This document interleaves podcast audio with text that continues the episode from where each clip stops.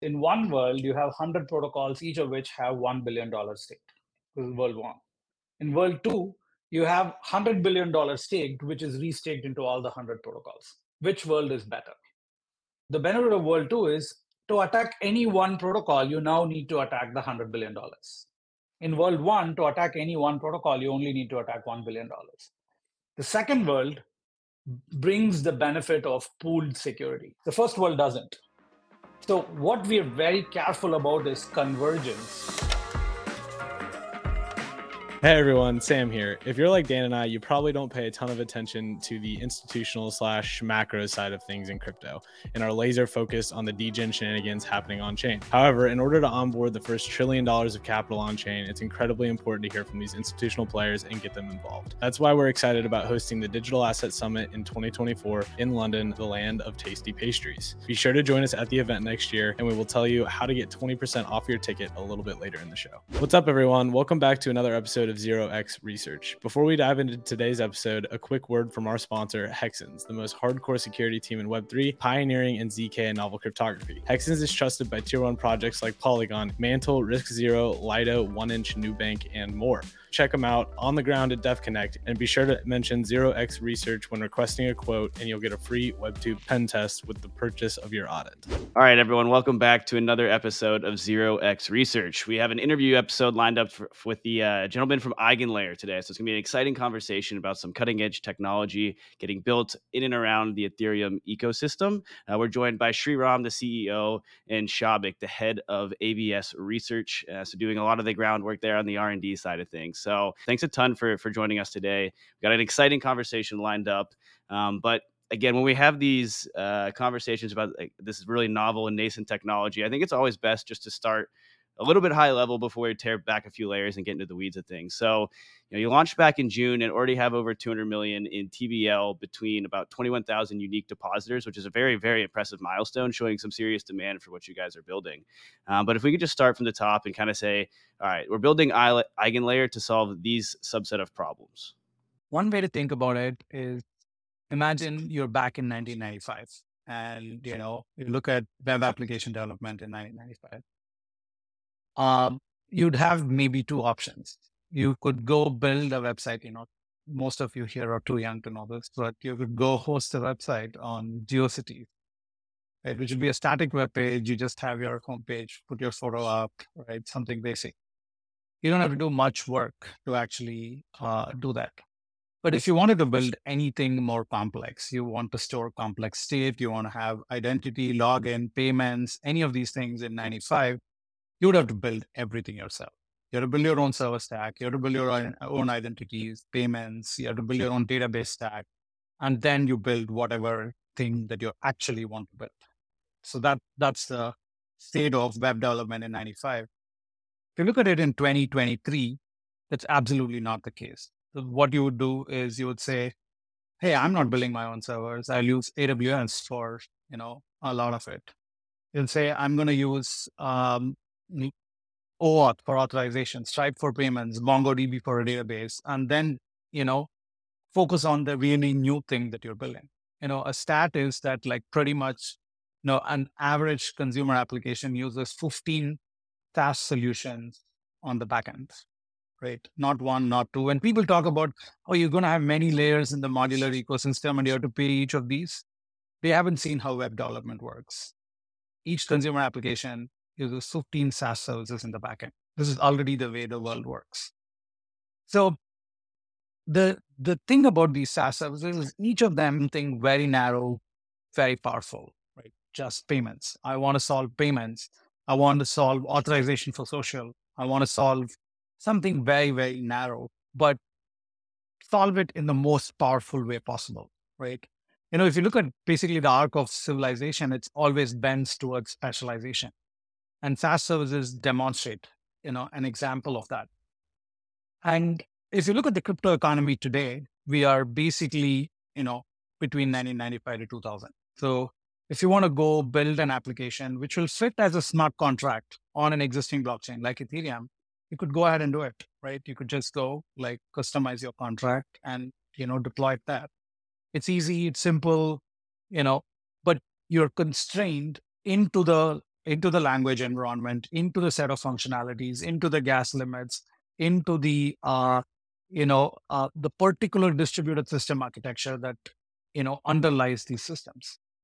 And then you could say, no, I don't need to do it. I can actually go be my own thing in, let's say, build a Cosmos chain. You have to build your own validator network. You have to build your own underlying token of value. You have to build your own stack and customize it heavily. This is open source software, you know, but software doesn't is not the same as just a bunch of SaaS components that you just choose custom parameters and integrate, right?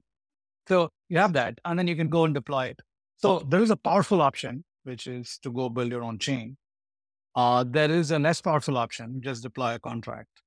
But can we get to the SaaS type world where, you know, there is a common place, there's lots of protocols on top, and an end user application is simply concatenates a bunch of these protocols and then, you know, deploys it.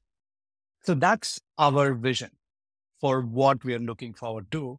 And the, the first difference, you know, when you think about like the difference between the cloud era and the blockchain era, the cutting, you know, hyperplane, the dividing line is decentralized trust. So if you're running all these things, you know, any one of these components depends on a centralized validation, then you lose the whole benefit of decentralized trust.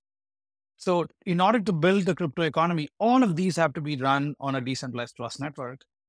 And the, the thing with security, security is the weakest of all the things that you depend on. So our vision is shared security on the base layer. So you have, you know, the Ethereum validator set. Eigenlayer makes it more flexible and more programmable. That's the base of trust.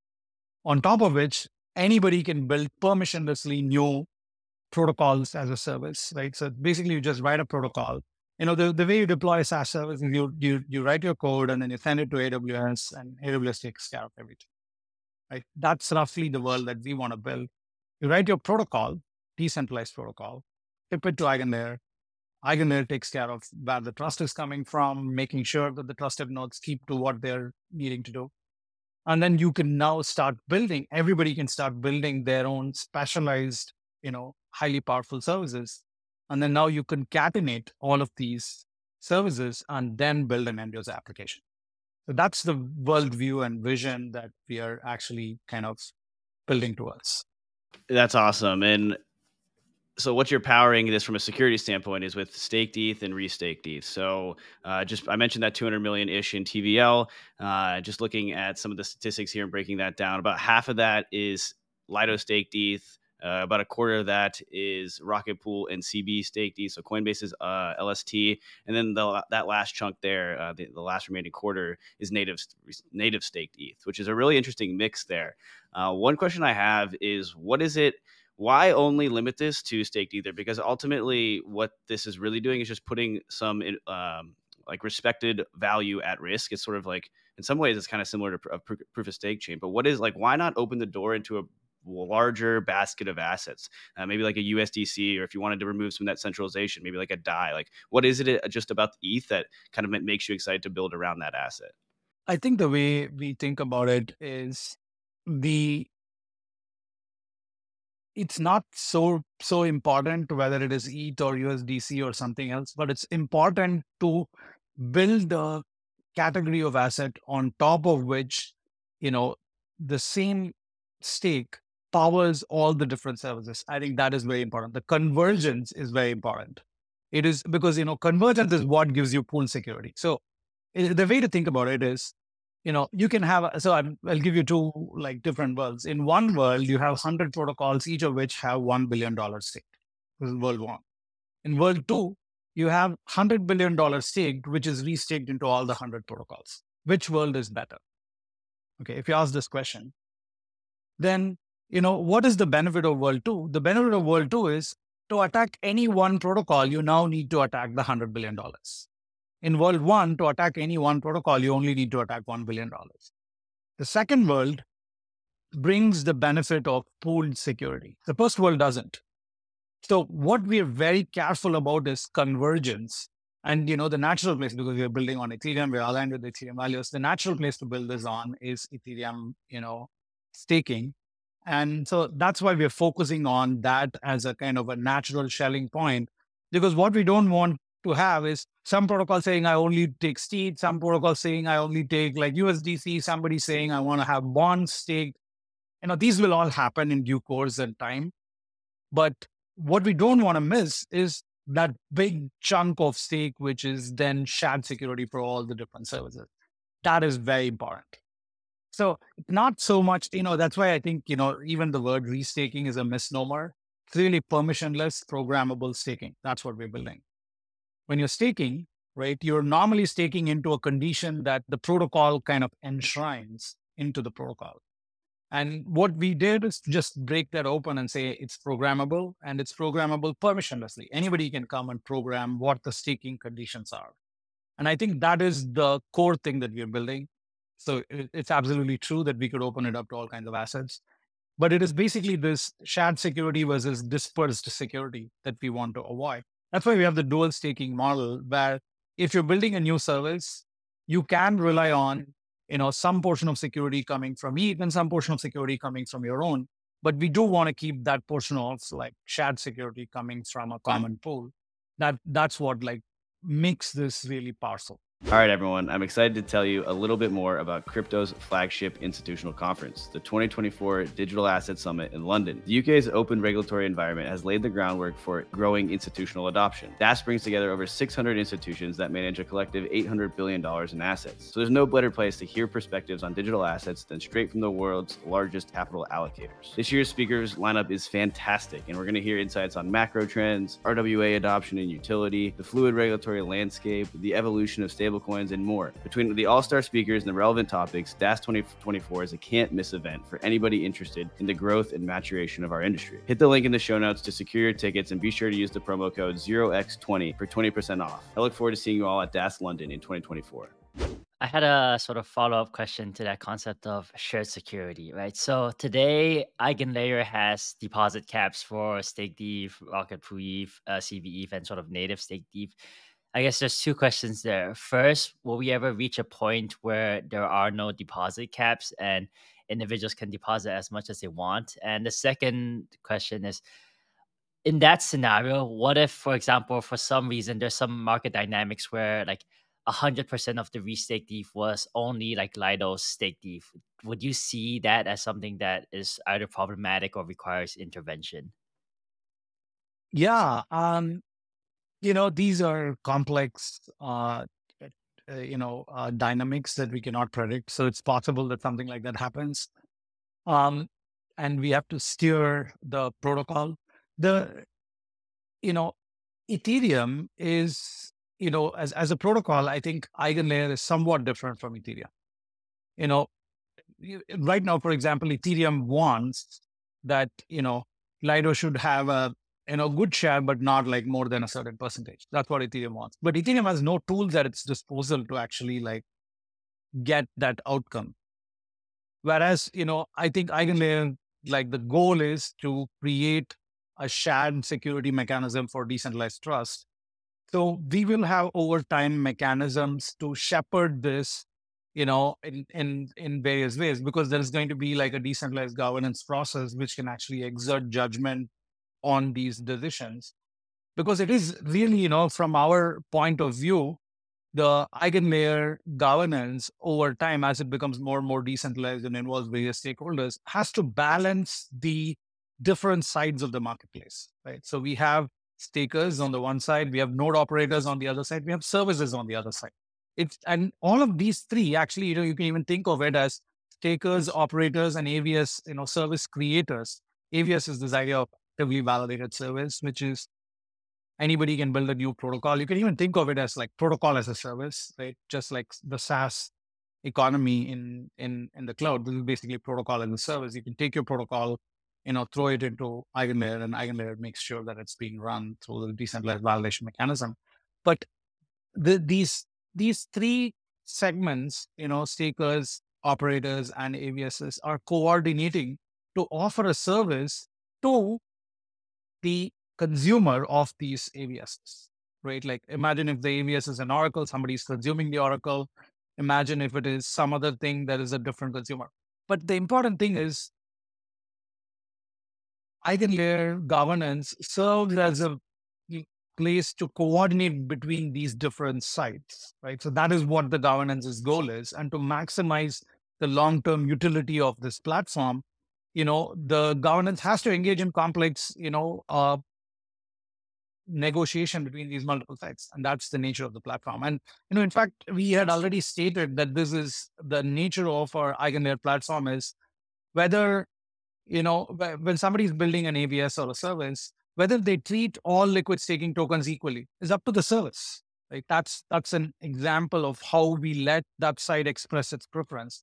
You could say, I only want 50% of the stake to come from stETH. Somebody could say that. Right? As if they're building a service, they have the power to express. Or somebody will say, I, I don't care. I just need capital. Capital is capital.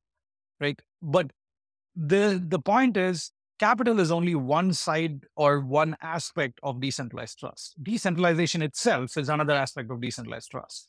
And for a given service, you know, I, have given this example before, but I, I think it's a pertinent example. Imagine I'm doing secret sharing. I want to take a secret and then spread it into small portions that are held by different nodes. I want these nodes to be as like independent as possible. It's not enough that they have staked a lot because, you know, what if they all meet in a private room and dis- disperse that secret to each other? I wouldn't know. And to make it as collusion resistant, actually having many distinct parties as possible who are normally not coordinating in any way is what brings us that property. And so somebody building an AVS might say, I, I want very, very decentralized nodes. And that's the right kind of thing that they should ask for it. So over time, like the uh, EigenLayer becomes a coordination mechanism for people to express these complex preferences and to actually, you know, that creates a certain derivative for or certain pressure for certain amount of decentralization and you know and it, it depends whether people want decentralization or not. And if people are happy with their 30 nodes then or like 100 nodes, or you know, maybe next year Lido becomes 1000 nodes, and that's good enough. We don't know. These are all complex dynamics for the marketplace to figure itself out. What's up, everyone? As we explore today's blockchain landscape, let's take a moment to recognize Hexens, the premier cybersecurity provider in Web3. Hexens is trusted by tier one projects like Polygon, including a security review of the new Polygon ZK EVM, Mantle, Risc Zero, Lido, OneInch, Nubank, and more. Get a deep dive into your technology stack with the most comprehensive analysis in cybersecurity consulting. With over $55 billion secured, they cover everything from smart contracts to blockchain to Web2 pen tests. There has been nearly $7 billion of total value hacked in crypto's nascent history, so it's safe to say that your team has a lot on the line. Don't skip out, take your security seriously, and choose Hexens. Don't forget to mention 0x Research for a free Web2 pen test with your partnership, and you can reach out to Hexens at hexens.io or find them on the ground at DevConnect. Without further ado, let's get back to today's episode. So I want, I want to dive into kind of some of the interesting research you guys have done around the AVS landscape. But before we do that, one of the things you mentioned was kind of the parties involved in this um, in this dynamic here. So you have operators, stakers, and the AVSs themselves themselves. Uh, I think stakers are pretty straightforward, and then AVSs are like these applications that are getting built on top of this technology. But can you expand a little bit on the role of the operator and what exactly that role entails, as well as who kind of plays that role? Yeah, um, I know you you can think of you know in, internally we think of EigenLayer as the coordination engine, the coordination mechanism for open innovation. So the the principle, the goal that we're optimizing is open innovation. We want people to be able to come and build complex things with very low barrier to entry. So innovate because you know innovation is I think one of the most prototypical non-zero sum games. It's it's the way in which you know you you take something that you know that doesn't exist. You know it's not a resource and then make it into a resource. Like taking oil and making it into energy, taking you know air and making it into spectrum and so on.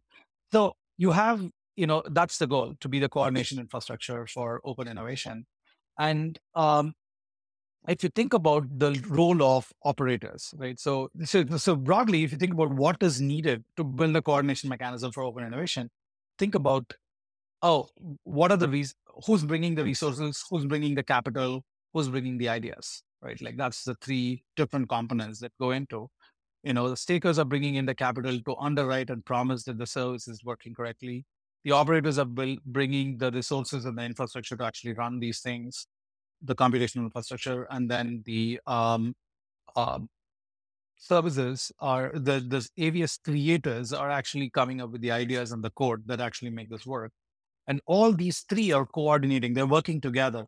It's this code plus this stake plus this node operations together is what makes the service. So again, they're being the coordination mechanism for all these three sides to converge and then offer a service.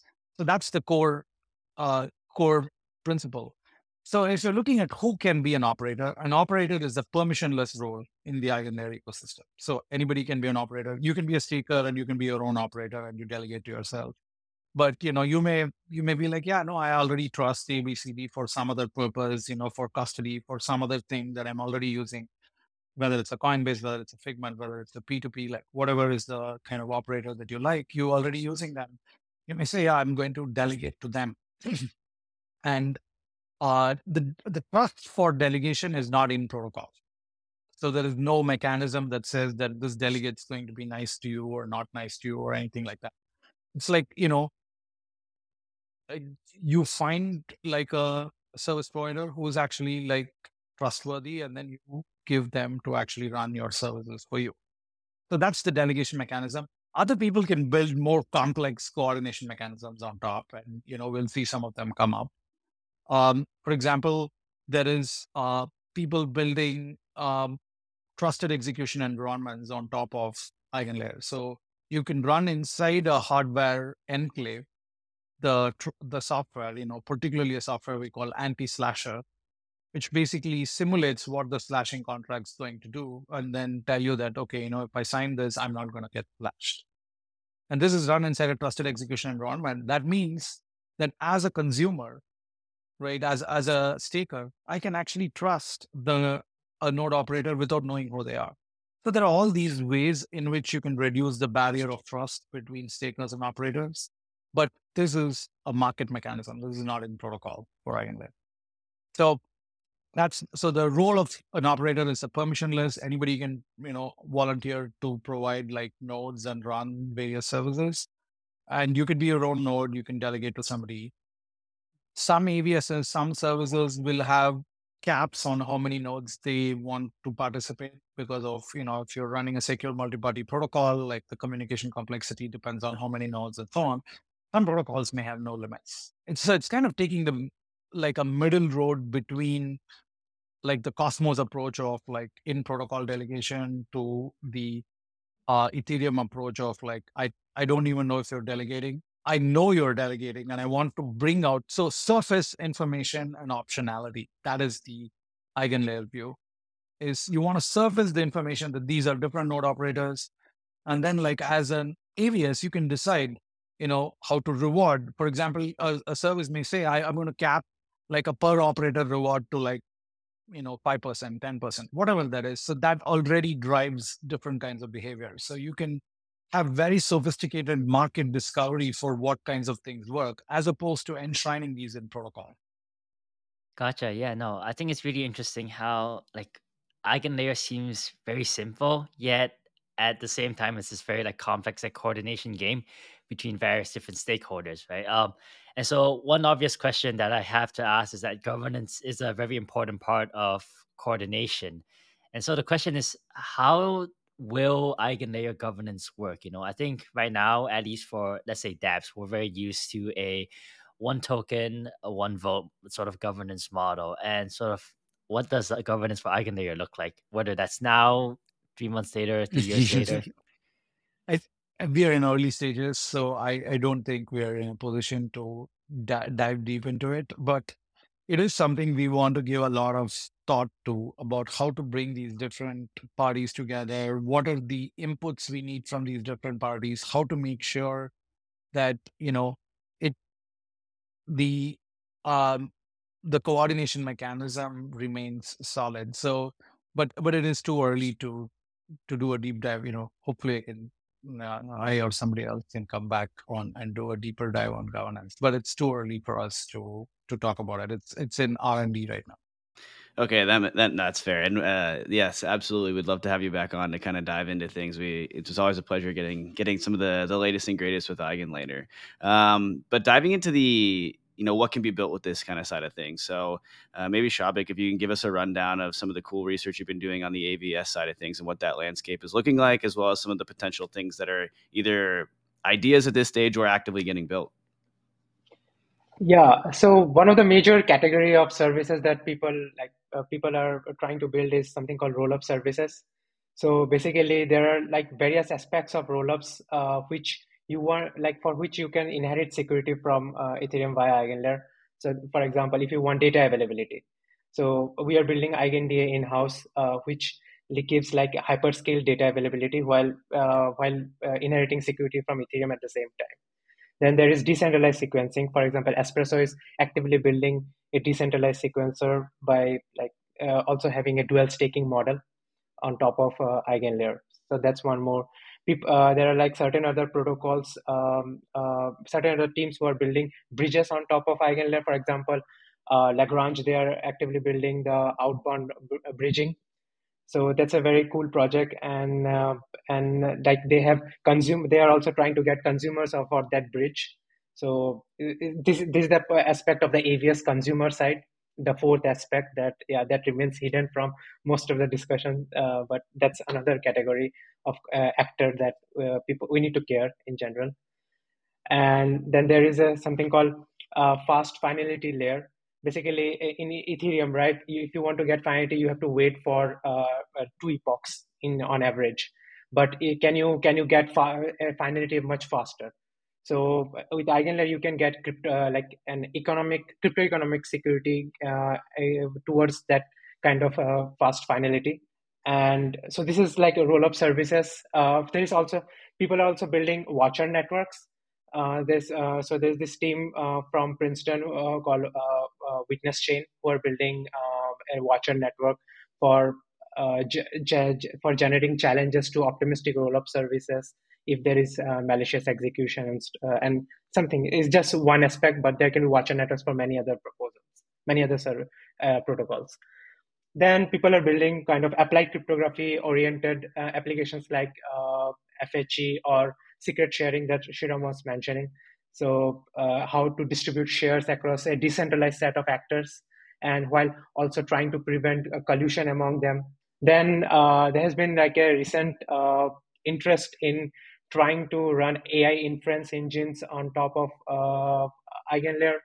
So here you need to guarantee. So since it's a decentralized, like there are like a lot of actors who are running the inference engine so you need to guarantee against program integrity like they're running the right model that you want it's not like something other some other model they are running with some other parameters so there is this uh, program integrity you need um, so, so uh, people are building projects around that so that would be really cool like how how ai and crypto can like like the marriage between that ai and crypto it will be really awesome and hopefully in future people can extend it to fed, uh, like federated training uh, not having like uh, one uh, entity do all the training and get all the models, but have data sets coming from different people, having a market model around data sets also.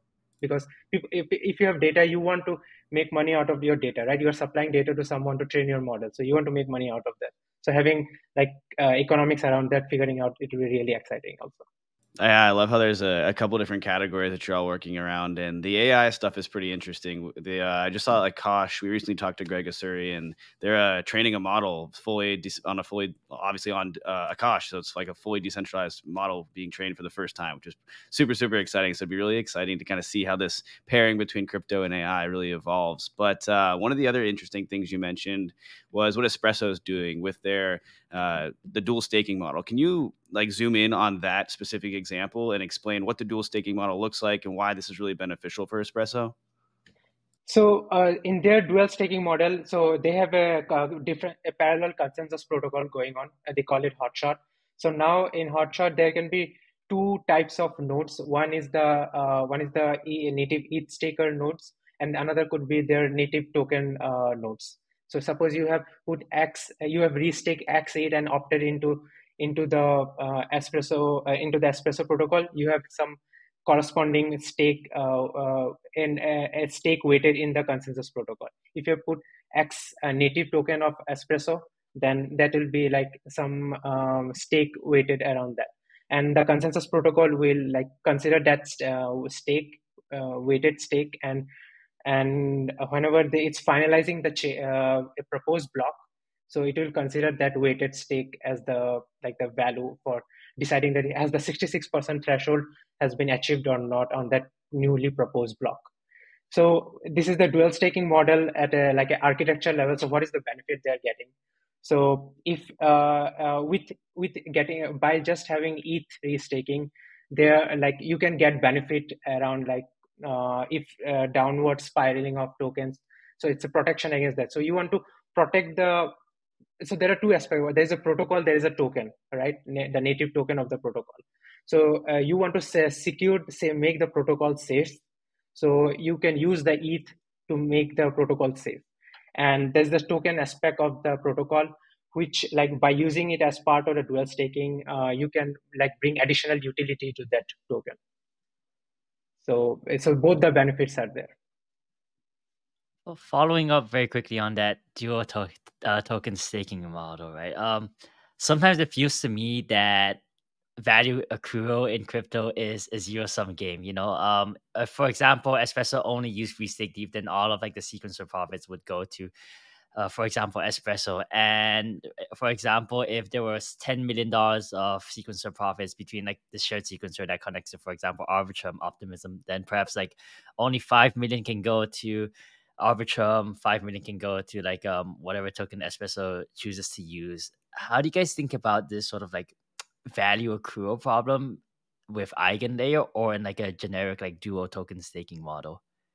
So when you have a dual token, usually the native token is what is performing the governance on these systems, right? And you know, you can ask what are the benefits of uh, you know, the first point is because you know that is the token of governance, you could you can you can see that uh, over time, if there is you know no benefit in using dual staking, one can steer towards more and more towards a single staking model, right? So one of the nice things about EigenLayer is it's not a binary switch. It's not like do do I need like single staking or dual staking? It's about like how much dual staking do I need, and you know you can say, yeah, I'm only giving five percent of my fees to like ETH staking. You know, it depends on what you're getting from it. Okay, so that's the first point. So because the governance token is the one that's going to have control over like how much fees is going to flow between these two quorums, really the value accrual is, you know, if you look at the long-term horizon, the value accrual is fundamentally towards the governance token. It is not towards any other system. So other systems are there only to the extent that it adds value to them, right? To uh, whether EigenLayer or something else, they're only to the extent that it adds value. And that's, I think, like the correct principle for building like open marketplaces is that to the extent that they provide value, they should be using it. To the extent that they don't provide value, they should not be using it. And the thing with the dual quorum model is, and then you can come to the question of why should somebody continue to use dual token model, you know, in the long run versus just use it as a bootstrapping mechanism. So firstly, there's value in it as a bootstrapping mechanism, right? So, you know, you want to get, you know, more economic security than you can afford by yourself. But there are also other reasons to keep the dual staking model.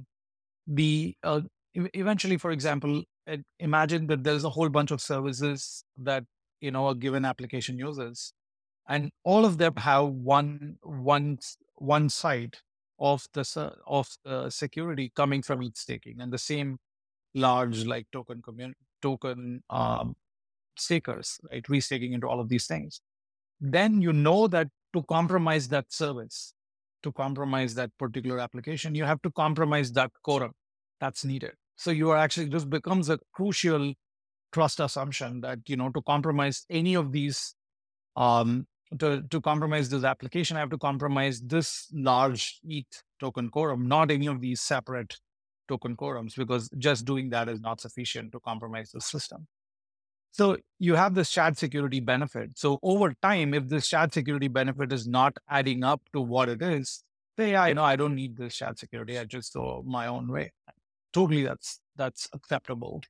And so fundamentally, I think if you look at the value of the the future kind of value of the token, which is due to the future cash flows or profits or whatever, you know, the mechanism, I think it doesn't fundamentally change. Eigenlayer is just optionality to increase it and to also protect it against potential death spirals. So one of the death spiral of like, you know, endogenous staking is as your stake goes down in value and your, you know, the economic security goes down, people consuming your service may want to disconnect because, you know, if economic security is what they were relying on in the first place, now it has less economic security, so less ability to support new applications. And as applications disintegrate out of the kind of service, you actually have a kind of positive feedback cycle in the negative direction, right? So you basically kind of can collapse.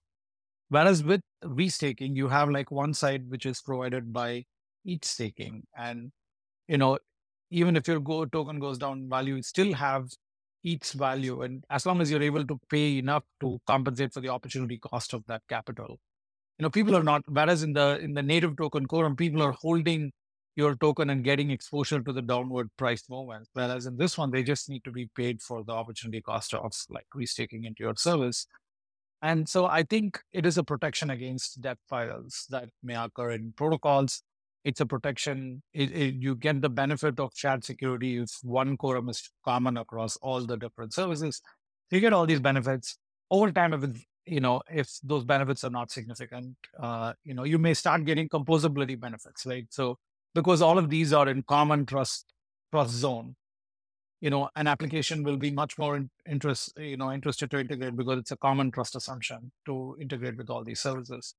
So, you know, these are the benefits that you get by sticking to EigenLayer in the long run, if it takes off, right? So that's that's the answer.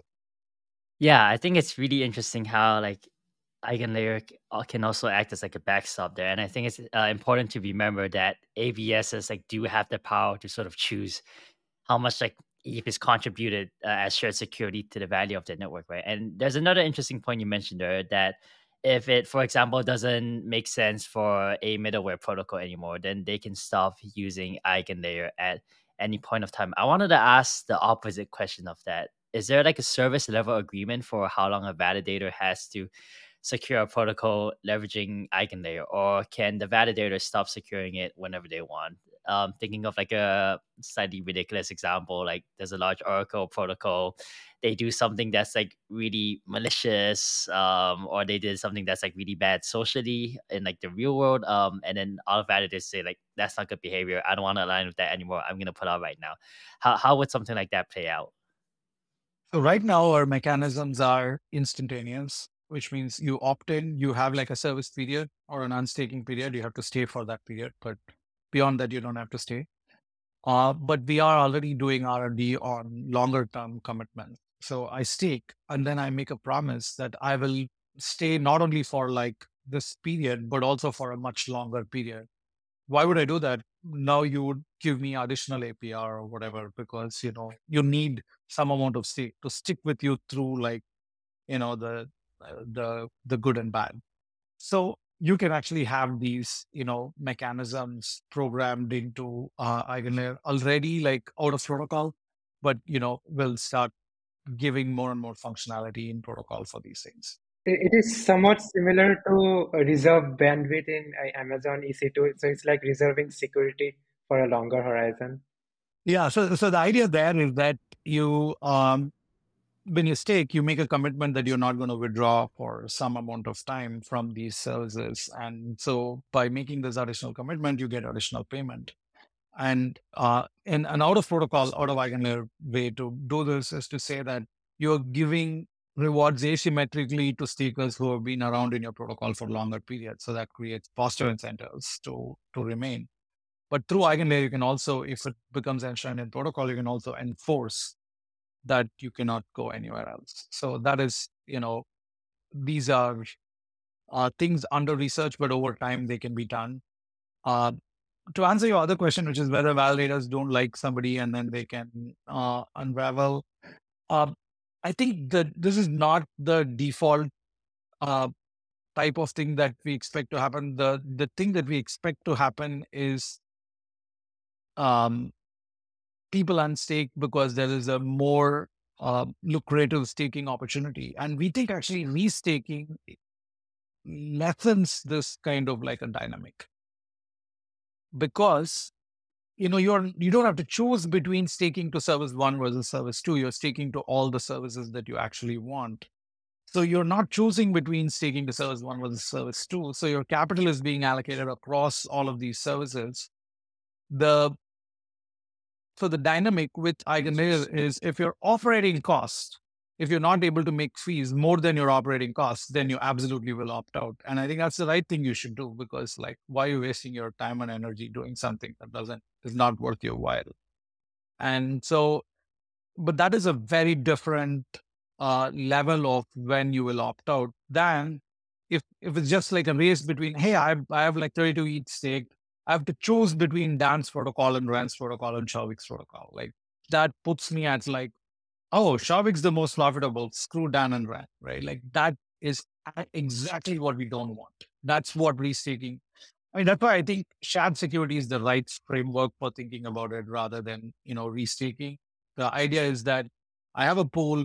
Instead of like securing, you know, 100 million to Dan, 100 million to Ren, and 1 billion to Soubhik because Soubhik's more attractive. I'm going to kind of like put the 1.2 billion in all three of you. So, you know, all of us are better off in that way. Could you just elaborate a little bit more on like exactly how that mechanism works? Because like I don't think I'm following how you know one deposit equals you know I'm securing as like a pool versus an individual operator or uh, an individual AVS. I would say. Yeah, yeah. So you know, uh, imagine there's like like those simple numbers like 10 billion and 10 billion is you know and there are 10 protocols there are two different models one can imagine you know and there are 10 protocols each each protocol gets allocated its own like sub pool says, oh, you know, this 1 billion securing that protocol, that 1 billion securing this protocol, and so on. And, you know, they, they have no like relationship with each other. This is one model of the world, right? In this world, to attack any one protocol, I need to acquire a capital of, you know, half a, you know, half of 1 billion and then go and make a profit more than the half of 1 billion because I'm going to get slashed for that half of 1 billion. Right. But in the pooled world, what happens is I have $10 billion stake, then every staker is restaking into every service. That's what it means by shared security is every staker is restaking into every service. This is not a default or a requirement in Eigenlayer, but if this happens, you know, this could happen because people want to, you know, participate in many services. And if computational bottleneck is not limiting them, they will restake into many services. So if they restake into many services, what's happening is that every staker is restaking into every service. So if an attack happens on service one or service two or service any one service, I'm going to be able to slash that service will be able to slash, you know, all the violators, which could be more than five mm-hmm. billion dollars. So that is what I mean by pooled security is to attack any one thing, you have to attack the collective. So this is stronger together, right? It's exactly like, you know, how nations kind of like cities come together in, into a nation and like the nation is stronger together because you have to now attack our army for the entire nation rather than my own like cities army, right? Thing that happens with this kind of pool security is you're missing out on attributability. Let's go to the previous example. Let's say Dan had like a hundred million dollar stake, Ren has hundred million dollar stakes, and Soubhik has like one billion dollar stake. Now I create a pool, and this pool has 1.2 billion, it seems like it's a good deal for Dan and Ren, but somewhat worse deal for Soubhik. Because he had 1 billion separately. Now he, have, he has 1.2 billion shared between these, these three individuals, right? The thing is, in version one of our protocol, we have no attributability. Like Ethereum has no attributability. No blockchain today has any attributability. That, for example, in Ethereum, if you know there's a double spend in Ethereum, and you know Uniswap got asymmetrically attacked, or only Uniswap got attacked, or only Coinbase got attacked. Doesn't matter. Some in some party got attacked. Now, the the slashed funds are just like burnt indiscriminately. It's not compensated to Coinbase or to Uniswap specifically. So there is no attributability, and that's how Eigenlayer V1 is. Eigenlayer V1 is it doesn't matter who triggers slashing. The condition is verified, and if that condition is correct, all the stakers' funds are burnt right? So it's basically like indiscriminate. It doesn't, it's just like, you know, it, it harms the attacker, but there's no specific like um, redistribution to like Dan's protocol or Ren's protocol or Soubhik's protocol. So it is kind of smudged into a pool. Uh, in V2, we have like upcoming mechanisms which actually solve this problem, where what you say is you have a pool of $1.2 billion stake, But Dan buys in. So the slash funds are not like just burned.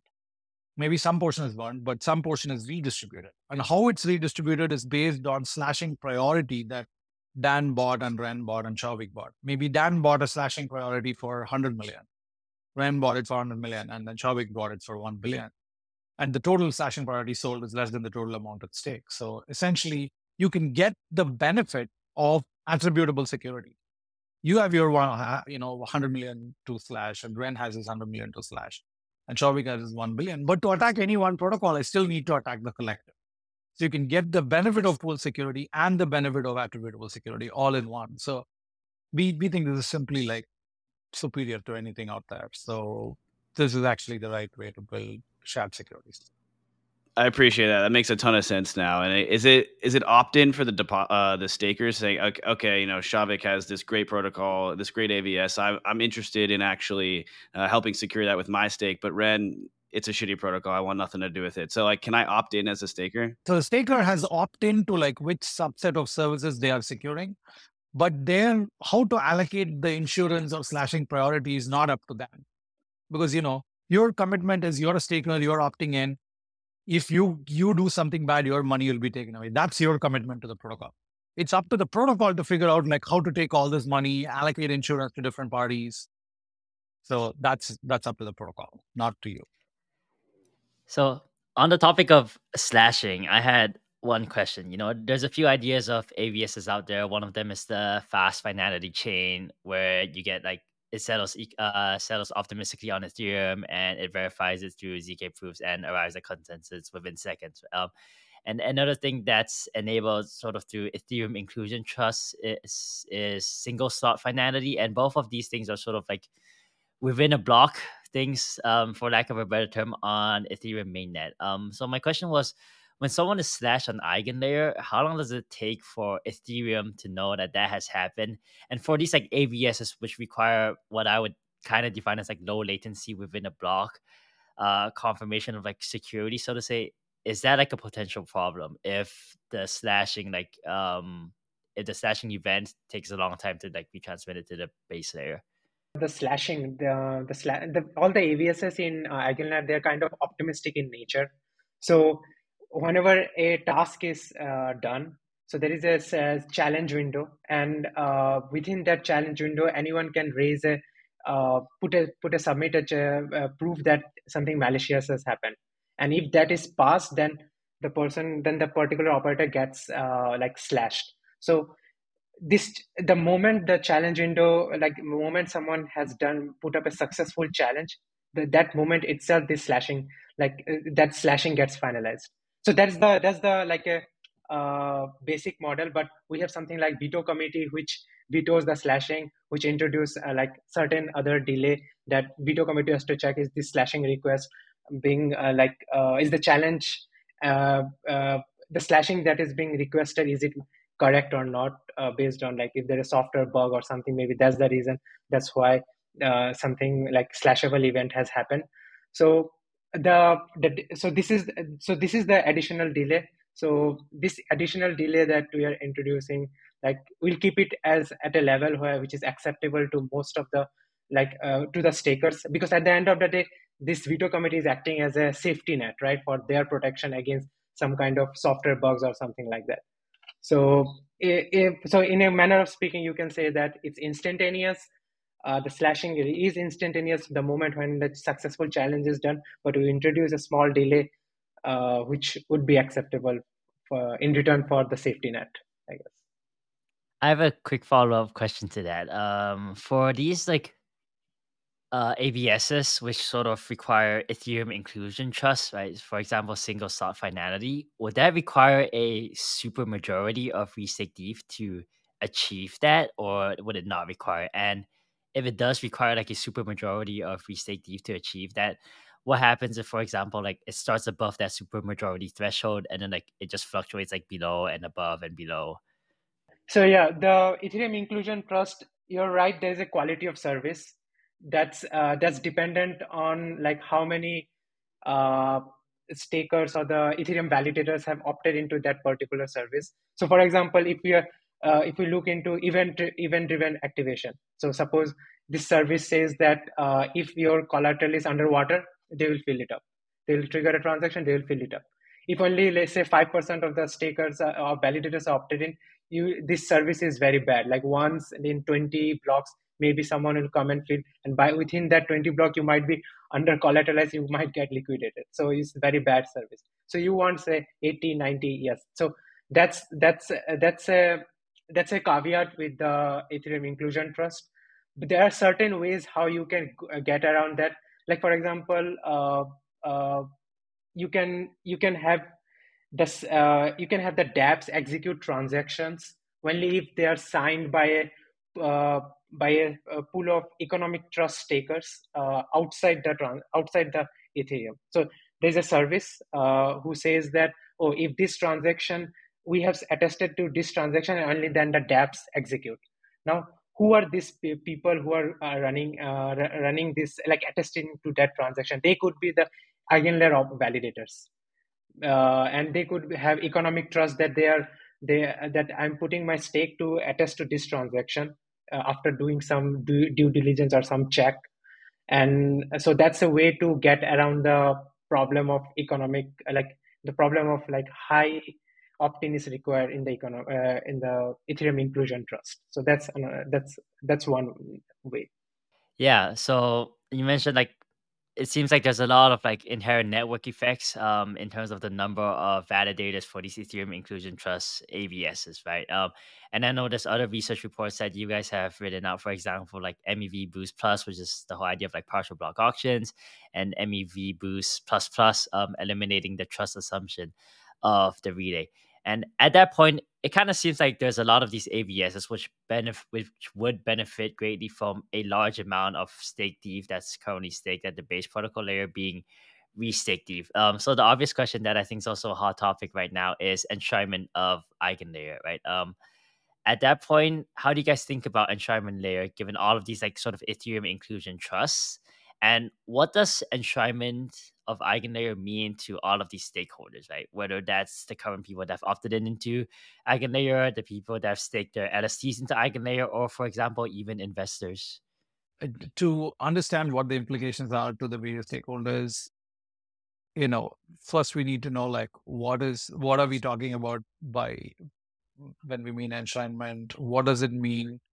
What things can theoretically get enshrined? What things cannot get enshrined? There's a lot of like nuance to this. Um, the uh, starting point of this is to understand that um, you know the uh, so first like why would we want to do it you know enshrinement i think maybe that's a good starting point is if there are certain things that you can do if things are in protocol that you simply cannot do if they're out of protocol that's a kind of a good reason to think about enshrinement. Um, one example of where that is the case is this notion of you know Ethereum inclusion. Is if you want to like include transactions into a block and you want to make a promise with Eigenlayer, you can only get that to be crypto economic, right? The the idea being that you know you will lose your ETH if that that inclusion condition is not valid. Whereas if you make it in protocol into Ethereum itself, then it's possible that other people can verify that you've satisfied the conditions that you need to satisfy. So that gives a higher bar of trust than what you know out of protocol can give.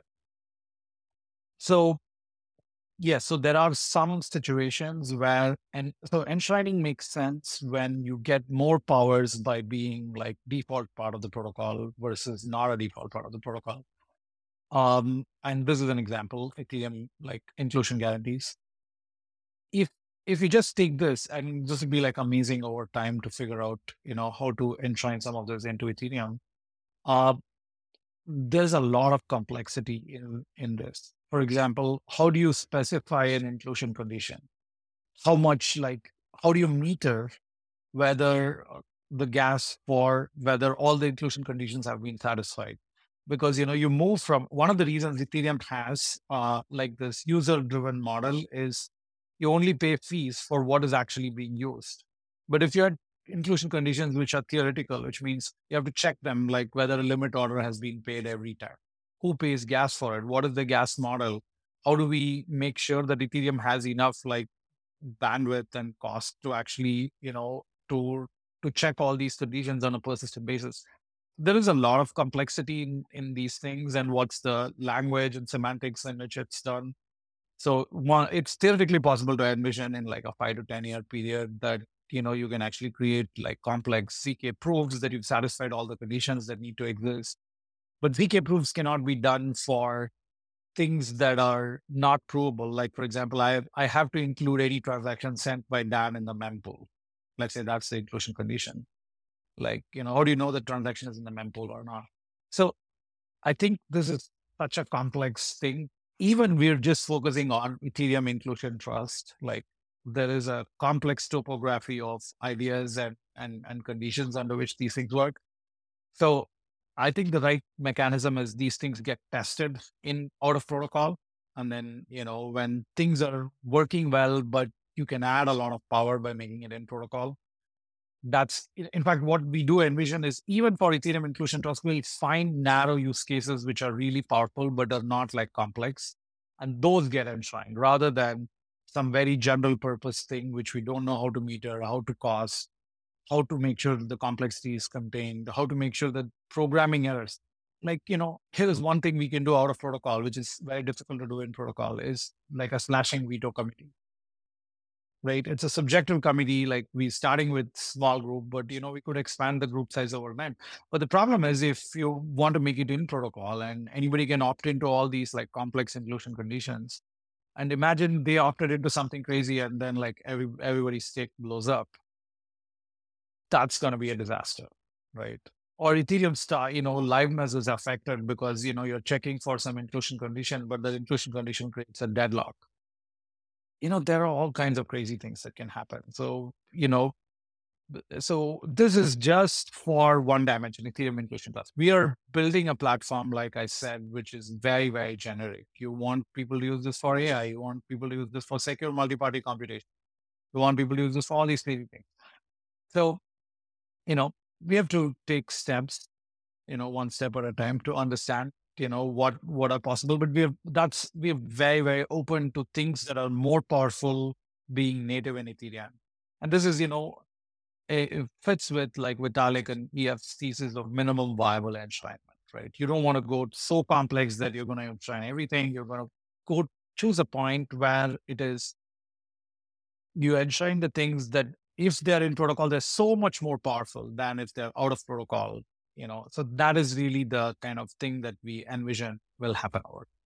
But you know, the reason we are not so worried, you know, you mentioned various categories of people that, you know, what happens to stakers, what happens to operators, what happens to services, what happens to us, you know, our investors or something. We're not so much worried about the last thing because, you know, we invented this category. We are building lots of use cases that will consume, you know, shared security in a way that simply, you know, other people may not understand how to use. So we'll have things to do. And I've, our vision is positive sum games. You know, the better the coordination mechanisms, the better the innovation that we can build, the sum total of what we're building as a society, as a community expands. And that's what we care about the most. So, you know, uh, happy to see like any aspects of our protocol become part of it. Okay, that makes sense. Yeah, on the idea of enshrinement, it, it, was always like tough for me to understand, just because of that exact point of like, you know, this at the end of the day, it has to be a business and it has investors. Uh, but if you're focusing on kind of like the AVS landscape and saying, hey, like nobody's better qualified to build the best things than the people who have built the the underlying layer, I, I, that makes a ton of sense to me as well.